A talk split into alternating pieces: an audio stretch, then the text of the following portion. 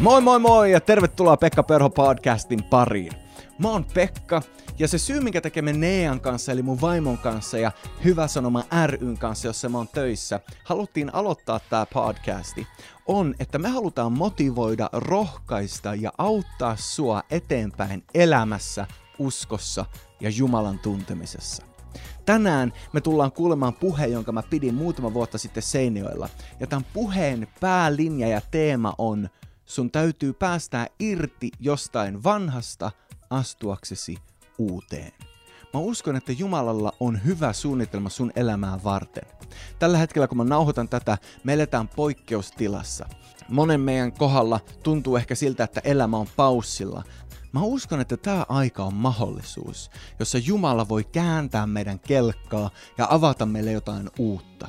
Tämä aika ei ole aika, missä me vain istutaan sohvalle ja odotetaan sitä, että normiarki palaa. Parhaimmillaan tämä voi olla aika, kun Jumala kääntää sun suunnan ja avaa sulle mahtavan tulevaisuuden.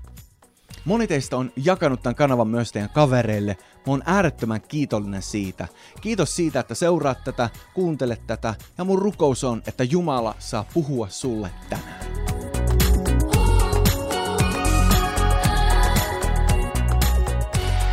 Yleensä kun mä puhun, niin mä pyrin puhumaan sellaisella tavalla, mun päämäärä on aina tuoda sana sellaisella tavalla, että sellainenkin henkilö – joka ei ole sanaa ennen lukenut, voi saada siitä jotain. Mutta mä varoitan sua, että tänään tulee olla vähän erilainen puhe. Roomalaiskirja 12 ja 2 sanoo, muuttukaa mielenne uudistuksen kautta. Ja elämän muutos tapahtuu usein sillä, että meidän mielemme muuttuu ensin. Ja uskon, että tänään Jumala haluaa haastaa jotain sellaisia ajatusrakennelmia, mitä meillä on, uudistaa meitä niin, että me voidaan vastaan ottaa se uusi, mitä Jumala haluaa tuoda meidän elämään. Pääajatus, jonka haluan jättää sulle tänään, on yksinkertaisuudessaan tämä. Sinun täytyy päästä irti vanhasta astuaksesi uuteen. Sinun täytyy päästä irti vanhasta astuaksesi uuteen. Jumala haluaa tehdä jotain uutta sinun elämässä ja meidän täytyy päästää irti vanhasta, että me voidaan astua uuteen. Mä koen, että, että sen lisäksi, että tämä on niin kuin muutoksen aikaa varmaan monella inhimillisesti, niin Jumala haluaa tehdä uutta hengessä. Kun mä olin Ruotsissa joulua viettämässä. Eka kertaa saa viettää joulua perheen kanssa, eli mun vanhempien kanssa lähes 15 vuoteen. Ollaan oltu Kanadassa niin pitkään. Viime joulu oli Suomessa ja ennen Kanadan noin 10 vuotta olin lähetyskentillä ja vietin joulua Intiassa yhtenä vuonna. Malesiassa oli yksi joulu ja ja laskeskeli itseksi, että 15 vuotta sitten viimeksi sai omien vanhempien kanssa viettää joulua. Oli mahtava viettää joulua ja oli hienoa, että olin saanut säästää kesälomista viikon ja ja vaan olla. Ja huomasin, että oli niin hienoa, kun ei ollut niitä arjen rutiineja. Monesti arjen rutiinit vie niin paljon aikaa, että vaikkakin rukoilen ja vaikkakin vietän aikaa Jumalankaa päivittäin, niin huomasin, että tuon loman aikana sitä löytyi vielä paljon enemmän. Meni aikaisen nukkumaan ja monena yönä heräsin keskellä yötä tai aikaisten aamulla rukoilemaan ja viettää aikaa Jumalankaa. Ja noina aikoina – Jumala puhuu mulle uudesta ajasta, minkä hän haluaa tuoda minun elämään ja uskon näin, että meidän seurakunnan elämään. Sinun täytyy päästä irti vanhasta astuaksesi uuteen. Ja tänään mä haluan puhua lyhyesti ja ytimäkkäästi muutamasta alueesta raamatun kertomuksista nostaen, sellaisesta mielenlaadusta, mikä meillä voi olla – mistä Jumala haluaa meidät vapauttaa niin, että me voidaan astua uuteen. Jos sinä tiedät sun raamatun historian ja olet lukenut raamattua, niin tiedät, että raamatun vanha testamentti kertoo Israelin kansasta. Ja Israelin kansa oli Jumalan valittu kansa. Ja alun perin se oli vain yksi perhe ja se siitä kasvoi ja eneni. Ja he joutuivat Egyptiin nälänhätä sinne paeten ja aluksi heillä oli kaikki siellä hyvin, mutta vuosien saatossa he joutuivat orjiksi Egyptissä. Ja koko Israelin kanssa oli orjuudessa noin 400 vuotta, kunnes Jumala vapautti heidät. Kun Jumala vapautti heidät orjuudesta, Jumalan tahto oli tuoda heidät ensiakseen itsensä luokse ylistämään häntä siellä vuorella, Horbin vuorella. Mutta siitä eteenpäin Jumala halusi johdattaa kansansa luvattuun maahan, eikö totta? Ja tällä kertaa ei ollut kyse Ruotsista, vaan ihan siitä raamatullisesta luvatusta maasta Israelista. Ja Jumala oli viemässä kansaa luvattuun maahan, mutta kansan keskelle tuli epäusko. Tuli sellainen asenne ja ajattelumalli, joka ei ollut Jumalan mielen mukainen. Ja tuo ajattelumalli ajoi kansan erämaahan, eikö totta? He olivat luvatun maan rajalla jo. Ja Kaaleb ja Joosua olivat täynnä uskohenkeä, mutta oli kymmenen vakoilijaa, jotka sanoivat, että me ei pystytä tähän. Vihollinen on liian suuri. Vaara, vaarat odottaa tuolla luvatussa maassa. Ei me voida sinne mennä. Ja he valitsivat ajattelumallin, ja sen ajattelumallin tuloksena he joutuivat 40 vuoden erämaa vaellukseen, eikö totta?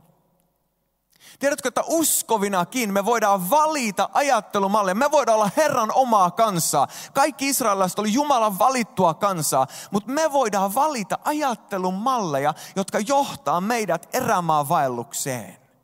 Jumala haluaa uudistaa meidän mielemme hänen sanallaan ja hengellä niin, että me, meidän ajattelumalli tulee hänen mielen mukaiseksi niin ettei me ajauduta erämaavaellukseen.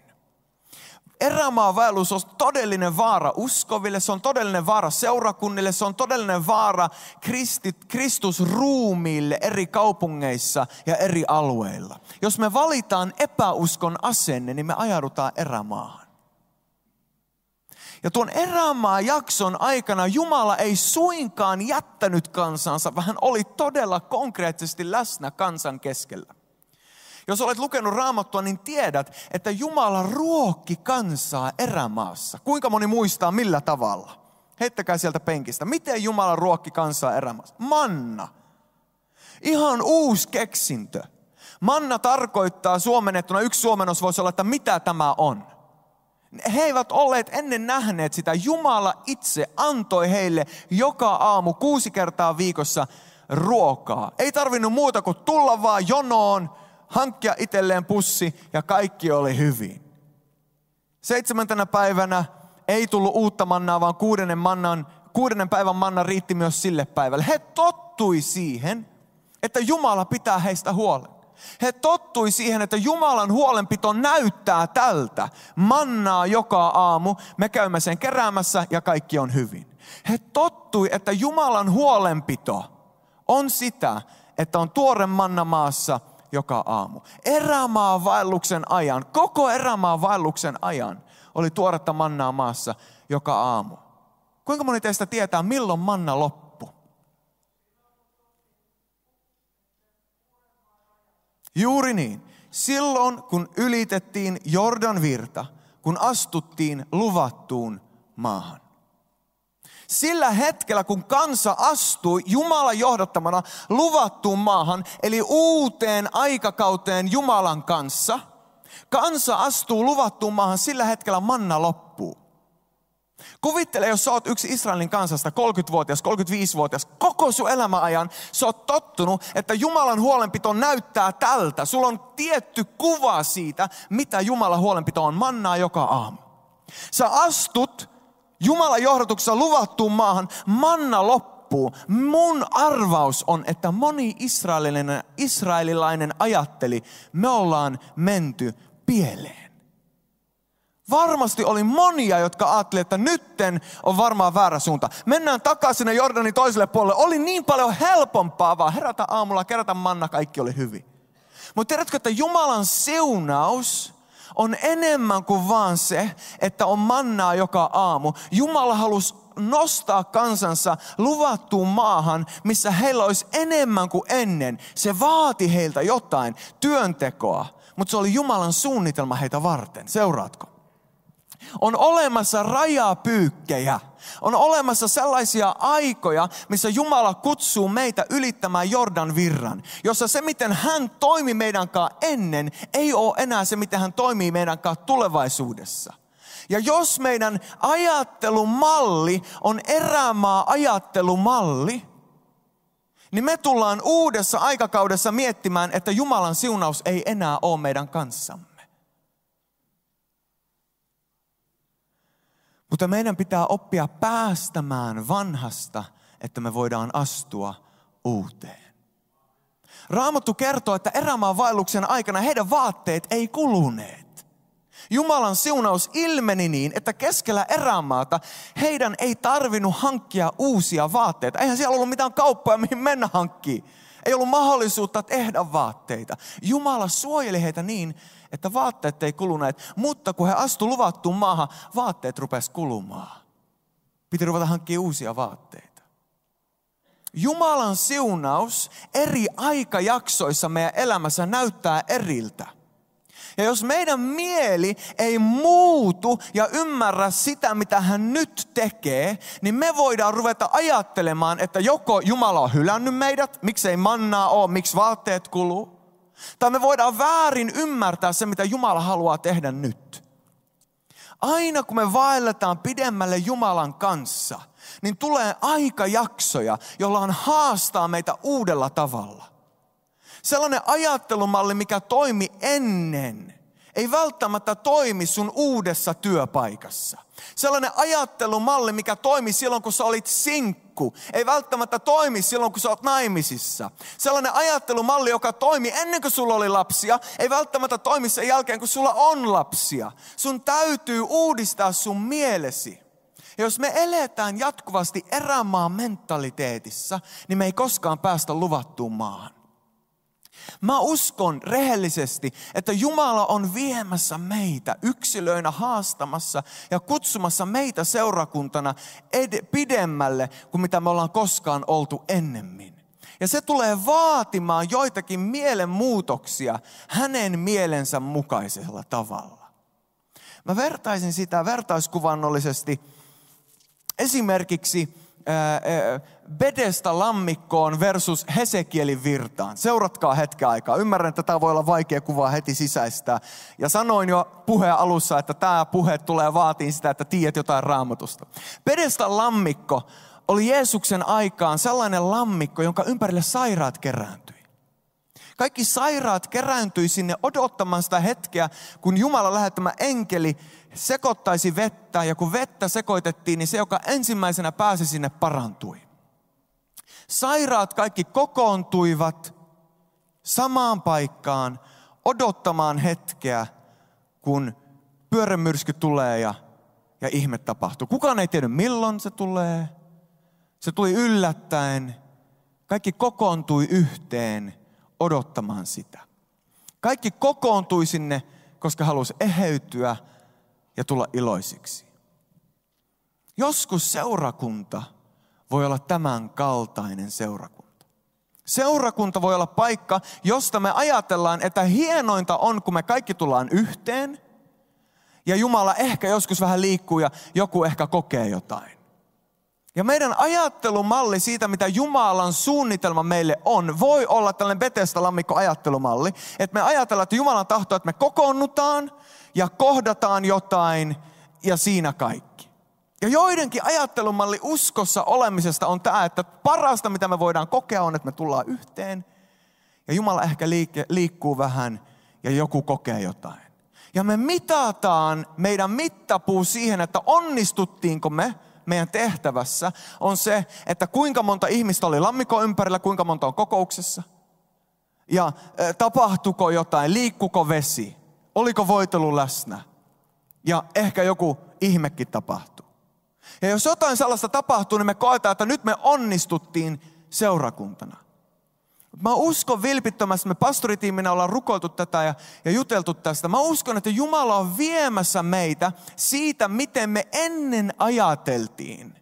Ja tietyssä mielessä tuo vanhan testamentin ajattelumalli, koska vanhassa testamentissa koko ajan sanottiin, että tulkaa, kokoontukaa yhteen. Uudessa testamentissa Jeesus sanoo, menkää kaikkeen maailmaan. Tämä Hesekielin virta on erilainen. Hesekiel 47, sä voit lukea sen myöhemmin, jos et heti muista tuoreena, mitä siellä kerrotaan. Jakeesta yksi aina jakeeseen 12. Siellä sanotaan, että Hesekiel näkee temppelin. Ja temppelistä lähtee virta. Jälleen on kyse vedestä, elävästä vedestä. Jos oot lukenut ton paikan, niin sä huomaat, että se virta on kotoisin temppelistä. Eli kun me kokoonnutaan, niin me tullaan Jumalan läsnäolon ympärille. Mutta virta ei ole vaan temppelissä. Ja virran tarkoitus ei ole vaan virvottaa niitä, jotka tulee temppeliin, vaan virta lähtee temppelistä ja virtaa ulospäin. Ja enkeli, joka siellä ohjaa Hesekieltä, mittaa Hesekielle tuhat kyynärää. Yksi kyynärä on, se on kaksi eri mittaa, se voi olla joko 44,5 senttiä tai 52 senttiä. Mutta suurin piirtein 500 metriä. Tuhat kyynärää on suurin piirtein 500 metriä. Jos sä luet sen kertomuksen, niin sä huomaat, että enkeli mittaa Hesekielle 500 metriä. Ja Hesekiel kävelee, eli ulos temppelistä, pois siitä tilasta, missä kansa kokoontuu, niin vesi yltää nilkkoihin. Ja hän mittaa 500 metriä lisää, eli vielä kauemmaksi. Ja vesi yltää polviin. Hän sanoo, nyt mene vielä kauemmaksi. Vesi yltää lantioon ja sanoo, mene vielä pidemmälle. Ja tulee lopuksi sellaiset vedet, että hän ei enää voi kahlata, vaan pitää ruveta uimaan. Kuinka moni muistaa tämän kertomuksen? Osa teistä muistat.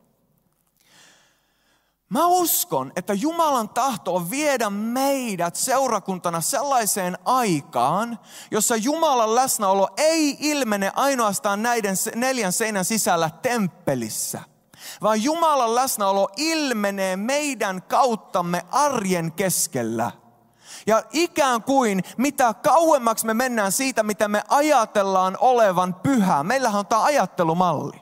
Että on sellaisia ammatteja, jotka on Jumalan kutsumia, pyhiä ammatteja, pastori, lähetystyöntekijä. E, ja, ja, ja sitten vähän vähemmän pyhä on sellainen, niin kuin vaikka joka palvelee joskus seurakunnassa. Ja vielä vähän vähemmän pyhä on sellainen, joka ehkä palvelee joskus. Ja, ja, ja sitten on nämä, on nämä maalliset ammatit. On sairaanhoitaja, poliisia ja kaikkea tätä. Ja joskus tiedostamatta meillä voi olla väärä ajattelumalli, jossa me ajatellaan, että Jumala toimii silloin, kun me ollaan täällä, palvelen seurakunnan neljän seinän sisällä, mutta Jumala ei toimi silloin, kun me ollaan siellä meidän työpaikalla. Jumala toimii täällä, mutta sitten kun me on tuolla sairaalassa sairaanhoitajana tai koulussa opettajana, niin, niin siellä mä ei tarvi ottaa ihmettä. Mutta mä uskon, että Jumalan tahto on viedä meidät sellaiseen aikakauteen, jossa me saamme kokea Hesekielin virran toteena meidän seurakunnan keskellä, missä kun me mennään arjen keskelle, niin se sama läsnäolo, joka on täällä seurakunnassa, ilmenee siellä. Kun me kohdataan tarvitseva ihminen siellä lounaspöydän äärellä, niin yhtäkkiä me huomataan, että Jumalan läsnäolo on tässä. Ja mä saan profetoida hänen elämään. Ei mun tarvi rukoilla rukoilla kielellä ja sanoa, näin sanoo Herra, vaan mä voin vaan rohkaista yksinkertaisesti. Mä yhtäkkiä näen jonkun elämään, että hei, sä oot kamppailut tuon asian kanssa jo pitkään. Mutta tiedätkö, Jumala näytti sen mulle, koska haluaa vapauttaa sut. Arjen keskellä me saadaan kysyä meidän naapureilta ja työkavereilta, hei, ootko sä kipeänä? Voisinko mä rukoilla sun puolesta? Ja me tullaan näkemään enemmän ihmeitä ulkopuolella seurakuntaa kuin seurakunnassa. Mä uskon, että on tulossa ajan, aikakausi, jossa virta tulee olemaan korkeampi arjen keskellä kun se on täällä. Se on lähtöisin täältä. On tärkeää, että me tullaan yhteen, mutta ei ole enää Betesta lammikko tullaan yhteen, vaan siksi, että me eheydyttäisiin ja kohdattaisiin ja ehkä joku meistä saisi siunauksen. Ja sitten me lähtään kotiin. Kuka parantui, kuka ei, kuka sai kohtauksen, ko- kosketuksen, kuka ei. Toivottavasti kuka ei saanut kohtausta. Että me tullaan liikkumaan siitä pedestan lammikko, missä me vaan kokoonnutaan vastaanottaakseen itselle. Siihen Hesekielin virran raamatun paikkaan, missä me kokoonnutaan kyllä eheytymään ehdottomasti, se on tärkeää. Meidät on kutsuttu olen sielujen sairaala. Mutta ei vaan eheytymään, eikä vaan vastaanottaa itselle, vaan myös voimaantumaan hengessä. Niin että kun me mennään arjen keskelle – niin me voidaan tuoda meidän työystäville ja kavereille jotain todellista ja konkreettista. Mä uskon, että Jumala haluaa muuttaa meidän mielen siitä, miten me mietitään seurakunnan tilaisuuksia ja kokouksia. Me ei kokoonnuta vaan siksi, että me kuullaan hyvää sanaa, vaan me kokoonnutaan tänne niin, että Jumala voisi voimaannuttaa meidät. Että kun me mennään arjen keskelle ja me mennään meidän kotiin, missä meillä on puoliso, joka ei usko, tai lapsia, jotka ei usko, niin meillä on jotain, mitä me voidaan antaa.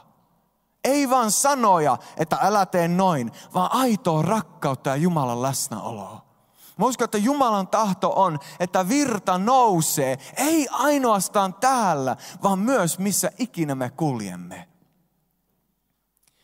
Meidän täytyy päästää irti vanhasta ajattelumallista astuaksemme uuteen.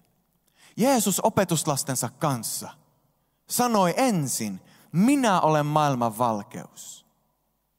Mutta myöhemmin hän sanoi, te olette maailman valkeus.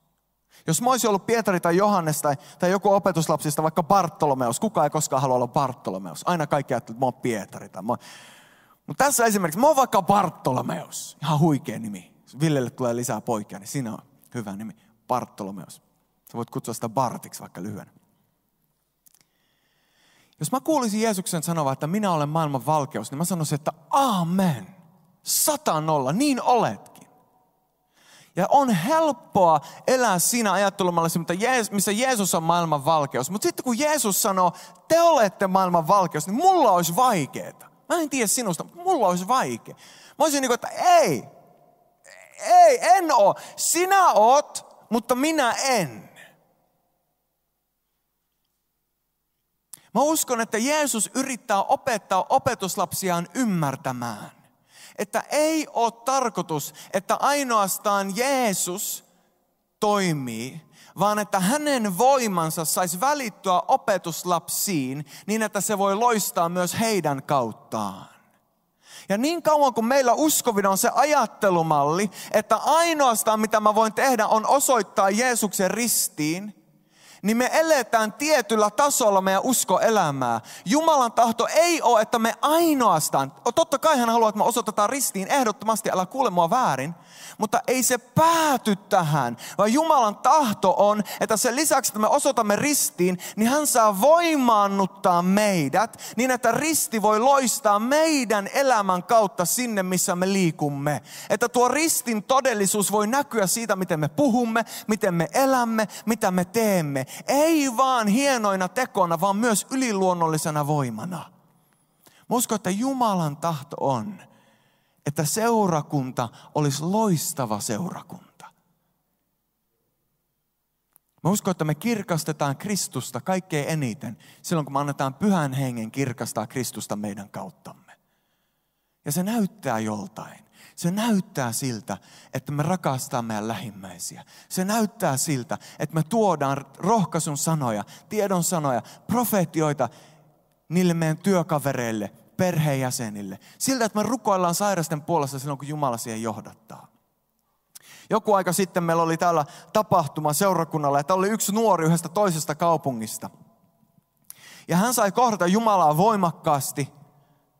Ja Jumala ilmoitti ja antoi hänen ymmärtää, että tämän ei ole tarkoitus vaan jäädä näiden neljän seinän sisään, vaan tämän kosketuksen on tarkoitus mennä sinne arjen keskelle hänen mukanaan. Ja hän meni omaan kotikaupunkiinsa ja kertoi mulle muutama viikkoa myöhemmin, että tiedätkö mitä tapahtui? Mä menin työpaikalle ja mun pomon hartia oli mennyt niin pahasti sijoilta, että hän joutui kääntämään kättään sellaisessa, ähm, niin kuin, mikä se suomeksi on, kantosidessä ja, ja hän oli kysynyt pomolta, että mitä sulle tapahtui. Hän sanoi, että tuli niin paha salibandi onnettomuus, hartia meni niin pahasti sijoiltaan, että lääkäri sanoi, että mä en ikinä enää pysty pelata salibandin maalivahtina uudelleen. Ja tämä kaveri tiesi, että pomo tykkää tosi paljon olla salibandin maalivahtina. Pomoa harmitti ja häntä harmitti. Hän meni omaan toimistonsa ja siellä toimistossa pyhänkin puhasi hänelle, että mene rukoilen sun pomon puolesta. Jos hän olisi ollut minä tai kuka tahansa meistä, niin luultavasti olisi jossain vaiheessa tullut sellainen ajatus, että mitä hän pomo musta ajattelee. Menkö mä mukaan vaan ja rukoile hänen puolestaan? Entä jos hän ei parannu? Tai entä jos ei tapahdu mitään? Pomo ajattelee, että mä oon hullu. Mä en luultavasti saa mitään palkankorotusta ainakaan. Mä saan ehkä potkut. Tästä ei tule yhtään mitään. Mutta hän totteli tota ääntä ja meni rukoilemaan pomon puolesta. Ja sanoi, että hän koki voimakkaan Jumalan läsnäolon. Ja näki, että Jumala kosketti jollain tavalla pomoa. Pomo kiitti ja sanoi, että ok. Kaveri jatko päivänsä. Viikonlopun jälkeen pomo tulee takaisin. Hänellä on vieläkin tuo olkaside. Ja, ja tämä kaveri pettyi. Hän ajatteli, että voi ei, Jumala ei sit parantunutkaan. Pari päivää myöhemmin pomo tulee taas töihin ja hänellä ei enää ole olkasidettä. Hän pystyy käyttämään kättä ihan normaalisti. Ja, ja siitä vielä pari päivää myöhemmin tämä kaveri vihdoin kysyi siltä pomolta, että hei mitä sille sun hartialle kuuluu? Ja pomo sanoi, että hei, mun on ollut tarkoitus kertoa sulle. Että kun sä rukoilit mun puolesta, niin mä tunsin, että se täysin parantui. Mutta mä en ollut vielä täysin varma, niin mä pidin sitä olkapääsidettä siihen asti, että mä sain käydä lääkärin luona uudelleen. Ja lääkäri tutki sen ja totesi, että se on täysin parantunut. Ja sanoi, että tämä on ihan ihme. Sä pystyt uudelleen pelata salibandiakin, mistä sä tykkäät. Ja kaveri, kun sai kuulla, että, niin sanoi, että wow, kiitos Jeesus, että mä uskalsin jutella. Yksi meidän vanhemmistovelistä on kertonut mulle useita eri todistuksia siitä, miten arjen keskellä, työpaikan keskellä, hän on nähnyt Jumalan parantavan ihmisiä. Mä tiedän, että moni meistä on saanut kokea tätä. Mutta mä uskon, että Jumala haluaa enenemissä määrin herättää meidän henkeämme, rohkaista meitä sisäisesti, niin että me loistetaan Kristusta siellä, missä me liikutaan. Että me ei enää ajatella seurakunnasta, vaan paikkana, mihin me tullaan eheytymään ja tulemaan iloisiksi. Vaan paikkana, missä eheytymisen ja hyvän mielen ja rohkaisun lisäksi Pyhä Henki saa voimaannuttaa meitä. Niin että kun me mennään arjen keskelle, niin Kristus saa loistaa meidän kautta. Mä uskon, että Jumala haluaa muuttaa meidän mieltämme. Jumala haluaa haastaa meitä, päästään irti vanhoista ajattelumalleista, niin että me voidaan astua johonkin uuteen. Uuteen astuminen on usein pelottavaa. Uuteen astuminen on usein haastavaa. Siinä tulee tietty sellainen mukavuuden tunne siihen vanhaan.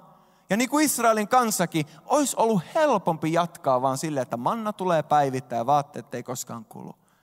Mutta Jumala halusi johtaa johonkin, joka on vielä enemmän kuin se vanha. Siunaus voi näyttää eriltä eri aikajaksoissa sun elämässä. Jossain vaiheessa siunaus näyttää siltä, että sä saat aina sen, mitä sä tarvitset. Mä olin neljä vuotta missionuorissa palkattomana, täysin uskon varassa. Luotin siihen, että Jumala pitää minusta huolen. Ja aina ihmeen kautta mä sain rahaa eri suunnista. Joskus ei-uskovat ihmiset koki, että niiden pitää antaa mulle. Ja mä pystyin aina syömään ruokaa, maksaa vuokrat ja käymään eri lähetysmatkoilla eri maissa. Sitten mä tulin palkalliseksi työntekijäksi pastorina Kanadaan. Ja mä huomasin, että se siunaus, mikä ennen tuli ihmisiltä eri suunnista yliluonnollisesti, ei enää tullut sillä tavalla kuin ennen. Vaan nyt oli uusi ajanjakso, missä mä vieläkin jatkoin tekemään työtä Jumalalle, en ensisijaisesti seurakunnalle, vaan Jumalalle. Mutta palkka tuli seurakunnalta sen sijaan, että uskon kautta ihmisiltä.